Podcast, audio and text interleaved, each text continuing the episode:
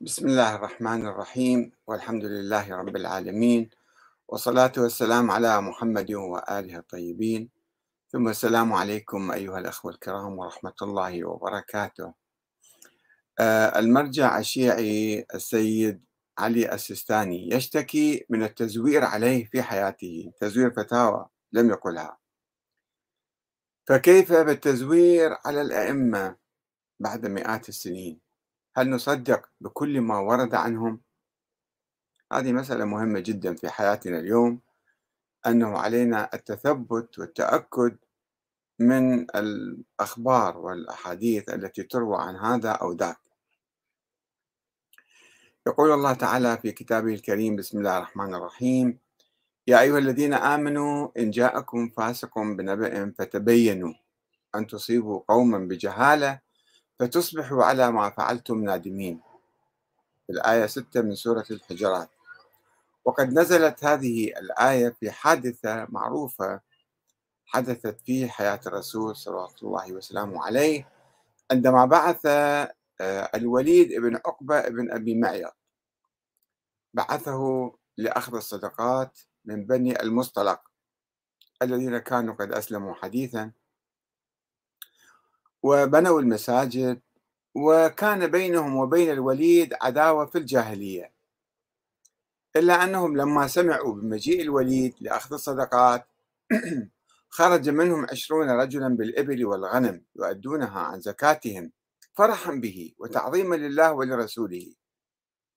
فظن أنهم يريدون قتله لرؤية السلاح معهم مع أنهم إنما يعني خرجوا تعظيما له. فرجع من الطريق إلى رسول الله صلى الله عليه وآله وسلم وقال إن بني المصطلق قد منعوا صدقاتهم وأرادوا قتلي. فغضب الرسول وبعدين آه، هم بني المصطلق علموا برجوع الوليد.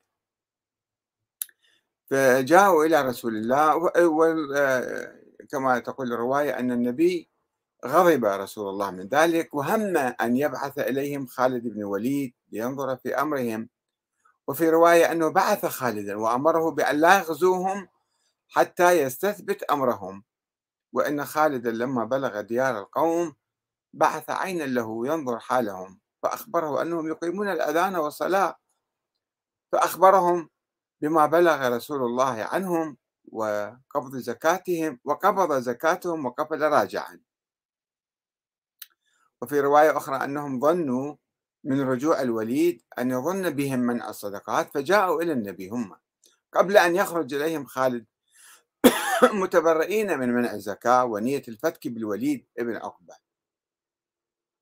وفي رواية أنهم لما وصلوا إلى المدينة وجدوا الجيش خارجا إلى غزوهم.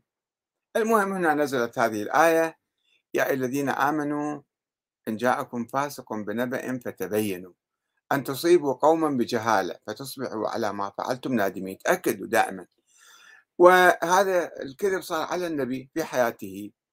وطبعا بعد آه، رحيل آه، النبي الأكرم هناك كثير من الأحاديث زورت وافتعلت وكذبت على النبي.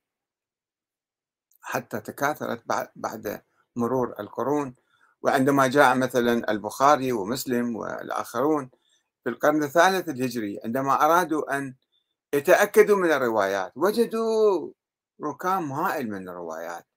يعني كما يقال 600 700 ألف حديث أو بعضهم يصله إلى المليون حديث ألف ألف حديث. وكلها قال رسول الله قال رسول الله. فمسلم لم يختر إلا 4000 5000 حديث أو البخاري كذلك. فالمشكلة هنا أنه في الكذب على النبي وعلى آه، الأنبياء وأيضا هناك كذب في الصراعات السياسية عندما تحدث مشاكل بين الفريقين أو طوائف مختلفة واحد يكذب على الآخر يحاول يشوه سمعته ويحاول يسقطه ويحاول يعبئ آه، جيشه لمحاربة آه، تلك الفئة أو تلك الطائفة أو ذلك الجيش الآخر. نحن مبتلون بهذه المشكلة في الحقيقة الآن. عندنا أنه ناس يكذبون على الأشخاص ويكذبون على الطوائف أو يأخذون تصورات غير دقيقة. يعني مثلا آه، آه، من لقطات من هنا وهناك أقوال من هنا وهناك ونكون صورة عن هذه الطائفة أو عن هذا الحزب أو عن هذه الجماعة. وخاصة عندما تحدث توترات سياسية إحنا نشوف الإعلام الرسمي مثلا في هذه الدولة أو تلك يقوم بتشويه سمعة المعارضين. الأحزاب المختلفة أو النظام السابق. والمعارضون أيضا يقومون بتشويه سمعة النظام بصورة فائقة ويعني آه، كبيرة حتى يبرروا قتالهم أو معارضتهم له. لذلك على الإنسان أن يتأكد مما ينسب إلى هذا وذاك من مقاتل ومجازر وأقوال كفرية وكل شيء يعني يمكن آه، الإعلام يحشد هذا الشيء. المشكلة الآن في اليوتيوب والفيسبوك آه، الإعلام بدون رقيب وبدون حسيب والناس يقرؤون هنا يسمعون هناك وبسرعة يأخذون تصورات عن هذا وذاك. وهذا شيء خطر يضر الإنسان نفسه قبل ما يضر الآخرين. عندما يأخذ تصورات مغلوطة عن إخوانه وعن آه، ناس أبرياء مثلا نأخذ تصورات عنهم. خاطئة. لذلك علينا أن نتثبت. وهاي الآية جاءتنا يعني آه، ذاك الفاسق الله قال عنه فاسق. اللي كذب عن النبي يعني. ولكن إحنا عندنا ناس قد نرى أنهم هم مثلا ناس آه، صالحين مؤمنين معممين شيوخ مثلا. يرون أحاديث كاذبة وبعض الناس مع الأسف الشديد أيضا يروون حديث عن الامام الصادق عن رسول الله أنه إذا كثرت البدع فباهتوهم لأهل البدع وكذبوا عليهم وافتروا عليهم وسقطوهم وكل شيء سووا لهم حتى سقطوهم. ويجون يطبقون هذا الحديث اللي هو موضوع ويتنافى مع أخلاق النبي وأخلاق الإمام الصادق. يطبقوه على أي معارض لهم أي واحد يختلف معهم في فكرة معينة. هذا كذا وكذا يصيرون يوجهون التهم كما يشاءون. تهم شخصية تهم بالعمالة بالتجسس بالماسونية بالكذا. من أجل إسقاط الآخرين. إسقاط واحد معارض لك عنده رأي آخر. أنت يعني ناقش رأيه قل له رأيك خطأ. ما تجي تقول له لا هذا يعني يحاولون تحطيم شخصيات الآخرين بدل ما يعني يتفاعلون معه ويتأكدون. فلذلك على آه، علينا جميعا أن نتأكد من الاتهامات الموجهة لهذا وذاك ومن بسرعة نصدق كل ما يقال. عندنا مثال بارز جدا. كتاب صدر في بيروت آه، آه، يعني آه، في السنوات الأخيرة من دار مناف المحجة البيضاء ودار مناف دار دارين للنشر من أعداد مناف البغدادي آه، وأنه آه، يروي 3000 سؤال وجواب في مسائل فقهية حديثة مطابقة لفتاوى السيد السيستاني. وهذا الكتاب آه، عرض على السيد السيستاني وعلى مكتب السيستاني فشوفوا الجواب مالهم. فواحد يجي يسألهم صدر كتاب تحت عنوان 3000 سؤال وجواب في مسائل فقهية حديثة مطابقة لفتاوى المرجع الديني آية الله العظمى سيد علي الحسين السيستاني عن دار المحجة البيضاء ودار مناف.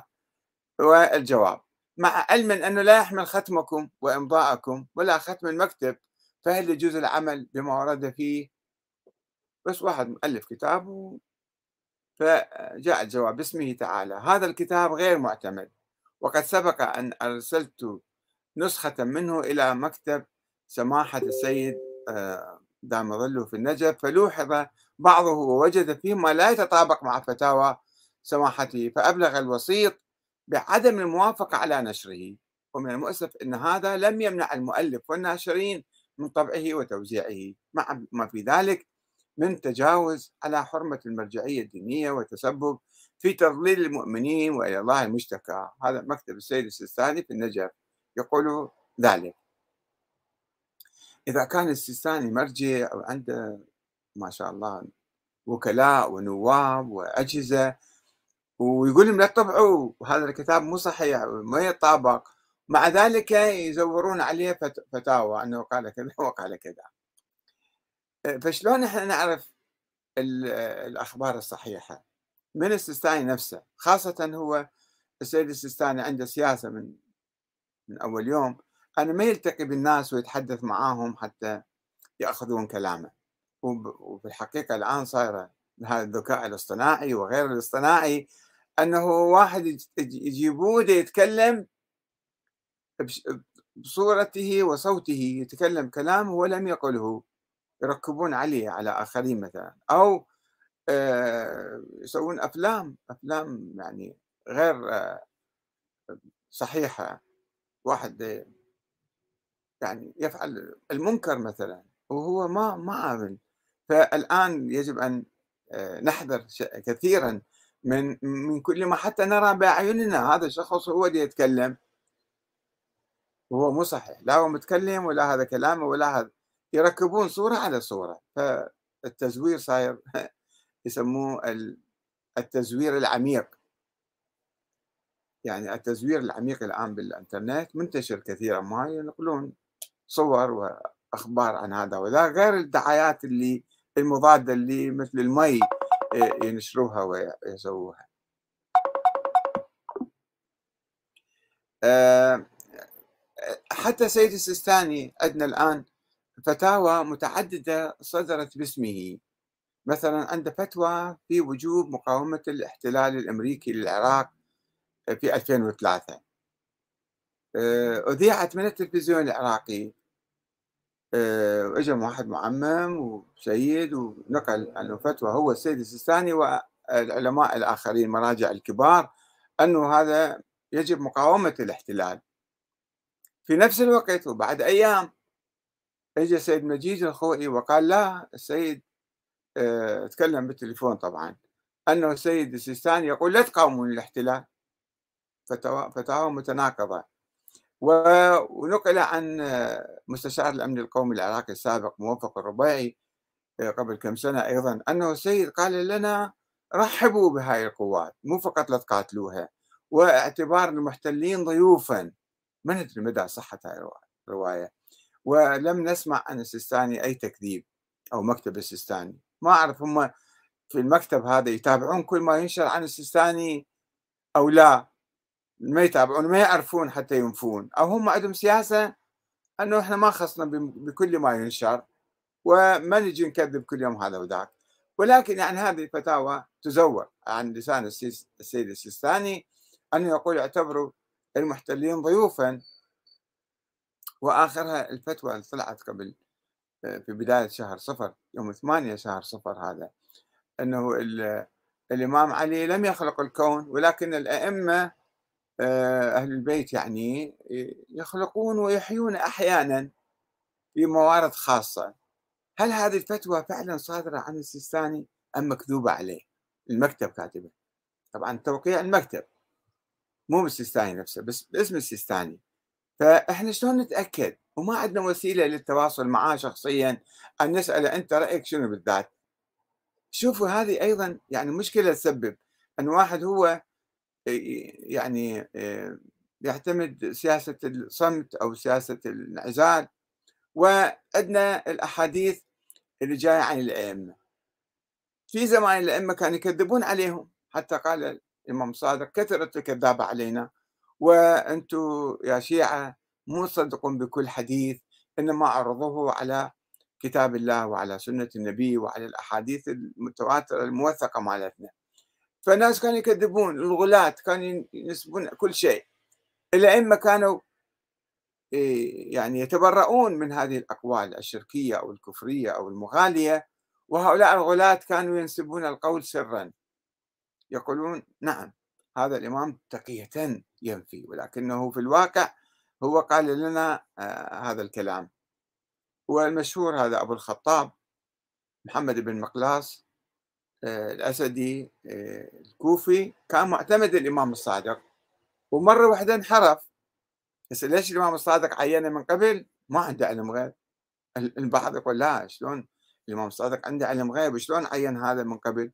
هذا دليل على أنه ما عنده علم غيب ما يعرف الإنسان هذا شنو راح يصير في المستقبل. لذلك كان معتمد الإمام الصادق بالكوفة. شوية شوية قام انحرف بالبداية قال الأئمة تنزل عليهم الملائكة ومحدثون وعندهم علم غيب وعندهم كذا عندهم علم لدني. هذا غلو. بس هو كان ينسبة للإمام الصادق. ثم قال الأئمة أنبياء. قال بهم أئمة أنبياء. ثم صعد فوق الأنبياء قال لا الله حل بهم وهم آلهة. والإمام الصادق تبرأ منه وكذبه وطبعا ارتعش وارتعد وخاف من هذا الكلام.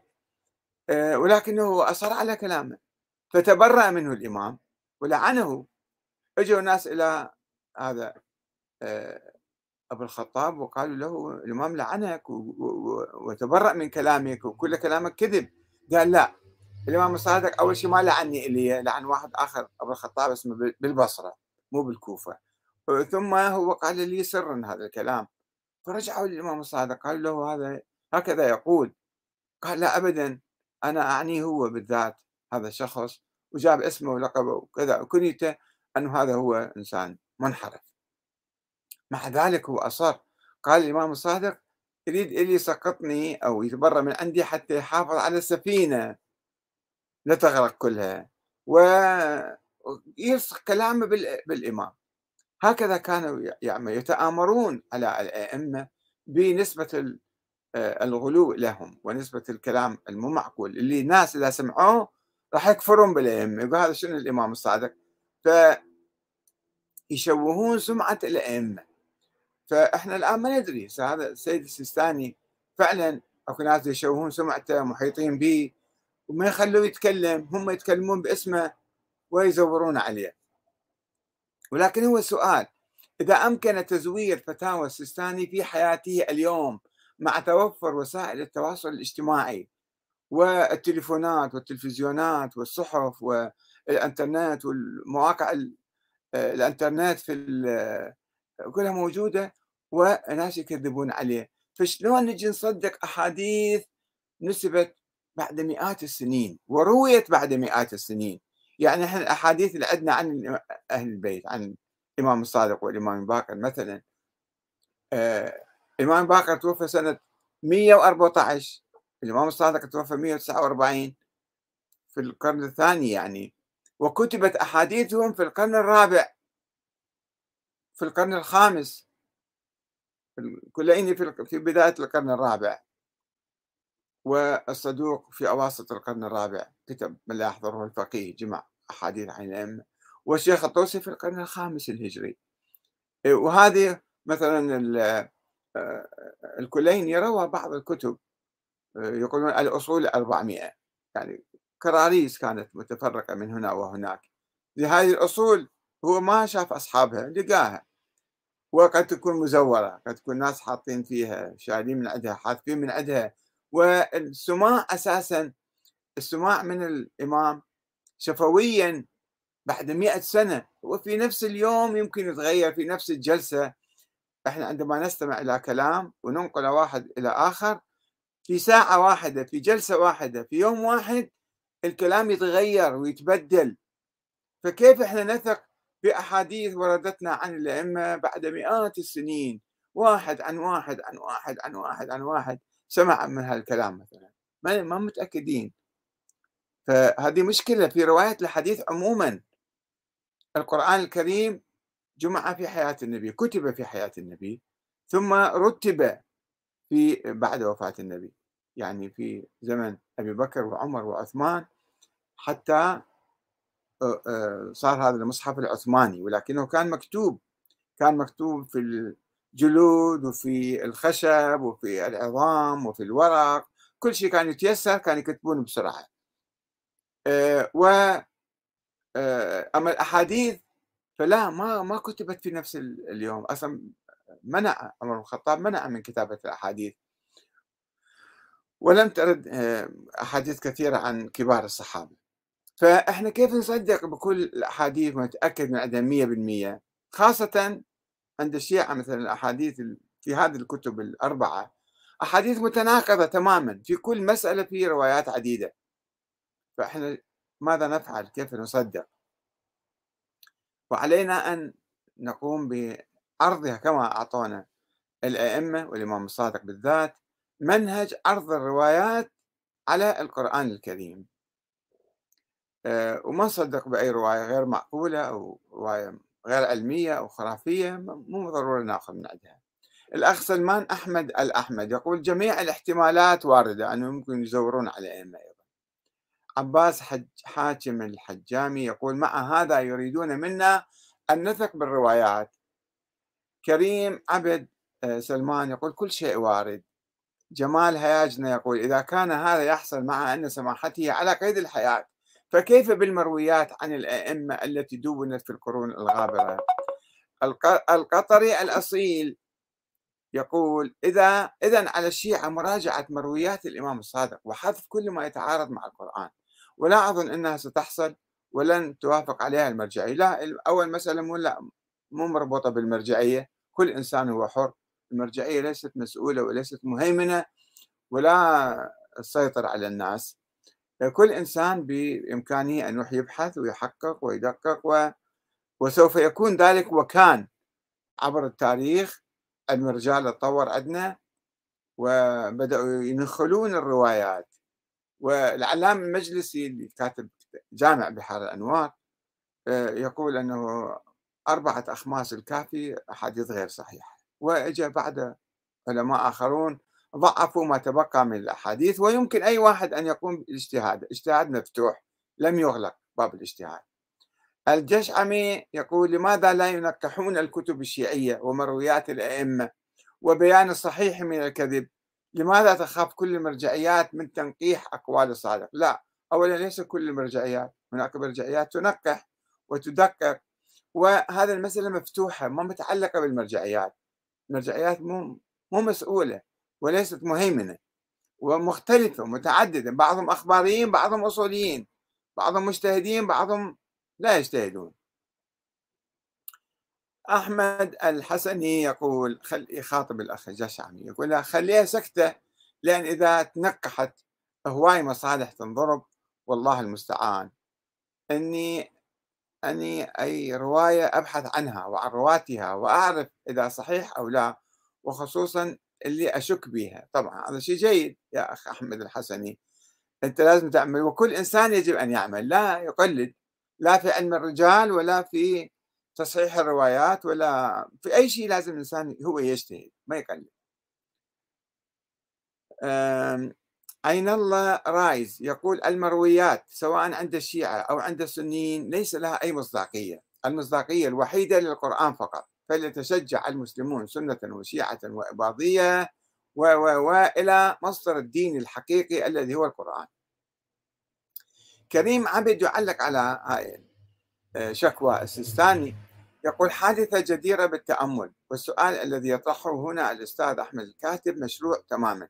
وضروري أيضا كما أن السؤال بحد ذاته لا يصدر إلا عن مفكر صادق يحركه الشعور النبيل بالمسؤولية. هذه مسؤولية كل واحد بالحقيقة. سالم العلي يقول كيف لنا أن نصدق إذا إذن بكل المرويات رغم أننا على يقين أن السلطة والقوة والنفوذ والإعلام بيد أعداء أهل البيت وأعداء الإسلام المحمدي الأصيل وحتى لو كانت هناك نسبة من الوثائقية أو الموثوقية فأكيد سوف تقل وربما تضمحل من شخص إلى آخر. وربما تتغير فيها مفردات ومعاني إن لم تكن سطور وصفحات.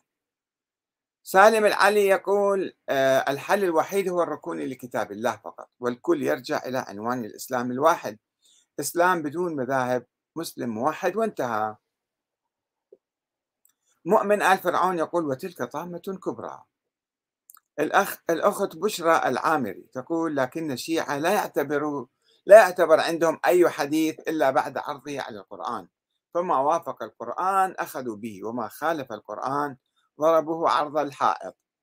أما السنة لا يقبلون بعرض الحديث على القرآن ويعتبرون أي حديث يتماشى مع رغباتهم هو صحيح ويقولون السنة تلغي القرآن الكريم وهنا العجب العجيب الذي لا يقبل بذلك إلا منافق محترف. هذا الكلام كلام الأخت بشرى هو مصداق أنه تقبل الأخبار عن الآخرين الأخبار الكاذبة بدون تدقيق وبدون تحقيق. يعني هي ماخذة تصور أن الشيعة كذا والسنة كذا. من وين جبتيها تصورين يا أختي العزيزة؟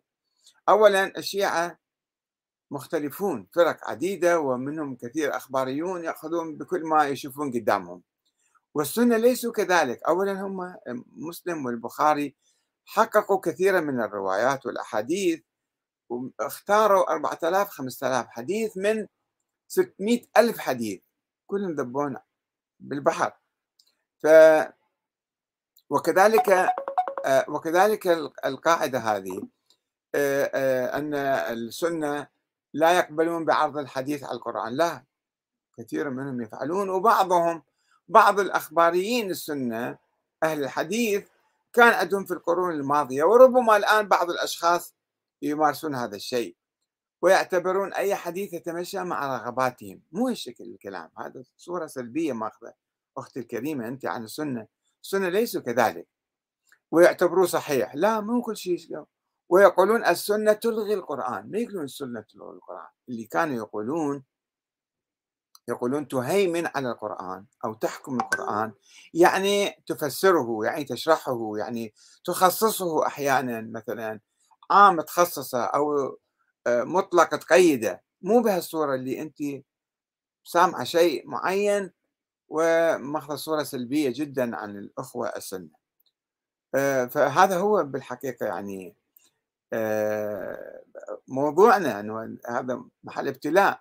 أنه ما نأخذ إحنا كل ما يقال عن السنة أو كل ما يقال عن الشيعة. يمكن عند السنة أيضا بعض الناس البسطاء يصدقون كل ما يكتب عن الشيعة.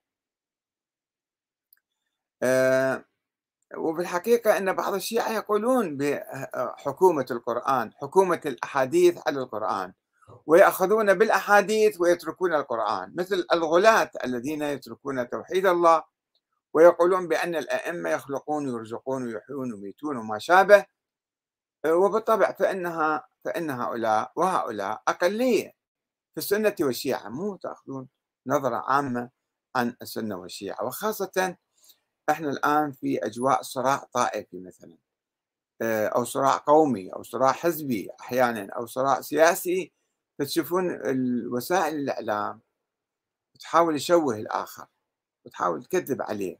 فلازم إحنا نكون حذرين ما ننساق وراء الدعايات والإشاعات نحاول أن نتأكد من كل ما نسمع من الطرف الآخر.